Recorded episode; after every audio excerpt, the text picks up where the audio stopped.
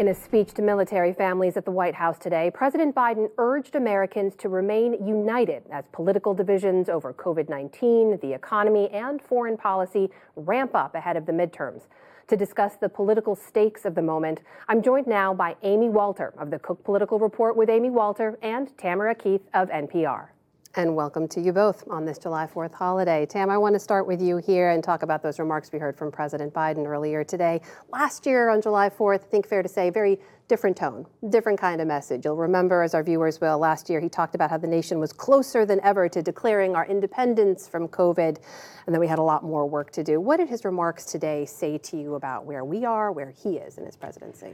I think that his focus rightly is on the divisions in the country, on on the feeling that uh, many Americans have, in fact, something like 85%, according to the latest AP poll, that America is moving in the wrong direction, not moving in the right direction. Even a majority of Democrats feel that the country is moving in the wrong direction. Now, everyone disagrees in predictable ways on what is causing the country to move in the wrong direction or what it is that sort of put them over the edge to feel terrible about the state of the country. But, um, you know, the president did try to address that. He did have a, a, message of optimism, as he often does, saying that the country is more united than it is divided, that, that this is a long term battle for the soul of America. If those phrases sound familiar, they are. Uh, it was a big part of his campaign. Uh, and yet, um, now, th- this far into his presidency, the country is still really divided. And his election alone did not uh, serve as a balm for the divisions that the country faces. Amy, what about you? What did you make of, uh, of what the president had to say today on this July 4th holiday?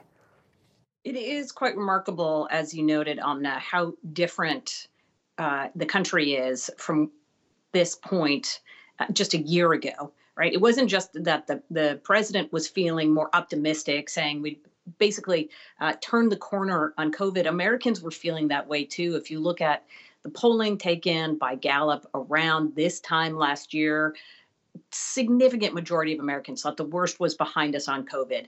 The enthusiasm about the economy, people feeling much more confident in the consumer confidence um, uh, surveys. So we had a country that was feeling like things were on their way up wasn't just the president who was saying those things. But now, a year later, as Tam pointed out, we have 75% of Americans saying things are on the wrong track.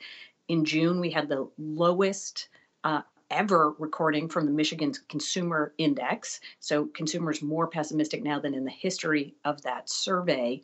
Um, and of course, the president's numbers himself, his favorable ratings now down to a record low.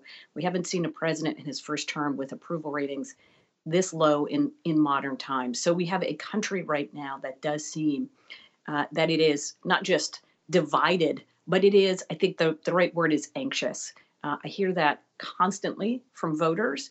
Um, they just are feeling as if things have gone awry um, and mm-hmm. that they, they can't figure out how to get it back.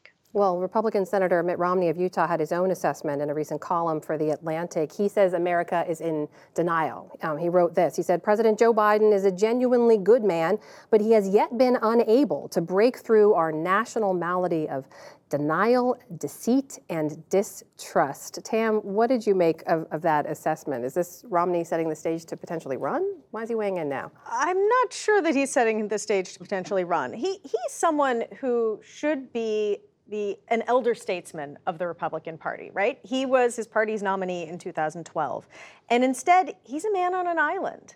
Um, he he wrote this essay in the Atlantic that was basically like, both sides are really bad at this.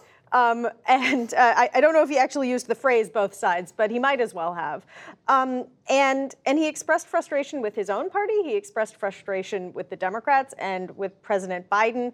What he didn't do was offer a lot of solutions. Uh, it, it, seemed like he was he was searching for some savior to come in and and be the leader that America needs. Um, when often uh, America gets the leaders they have.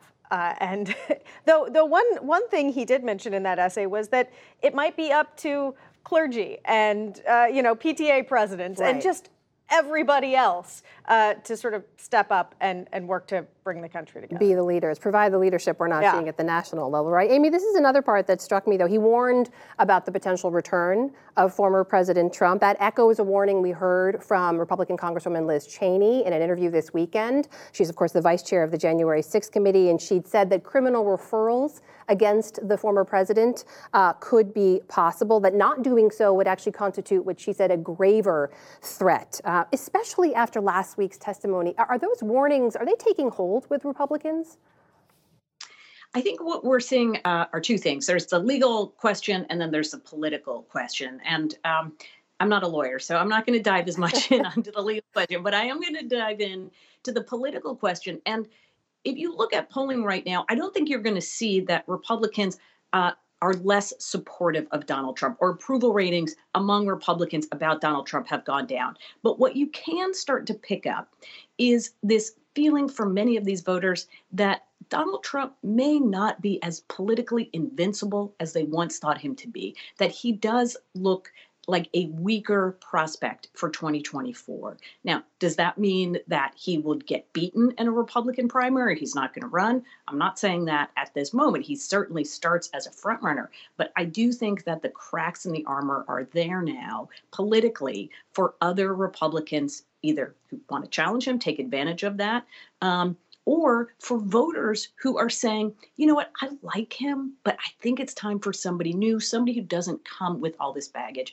You can hear already the ads that will be run in a general election featuring so much of the testimony from these January 6th hearings, almost all of which has come from Republicans, conservatives, and those within Trump's own orbit. And Tam, we know the committee's not done yet with those public hearings. We saw a number of those committee members giving interviews this weekend, though. What are you watching for in, in what's coming next?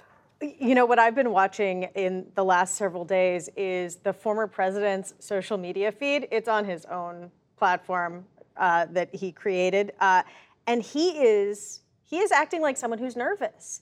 He is sending out all of these messages, you know, criticizing the committee, criticizing the, the people testifying, uh, and and definitely teasing the idea that he would run for president again, which which all feeds to this idea that he is paying attention and it's getting to him. He's paying attention. A lot of us are paying attention, and we know we're going to continue to cover those hearings ahead. Tamara Keith, Amy Walter, that's Politics Monday. Thank you to you both. You're welcome. Welcome.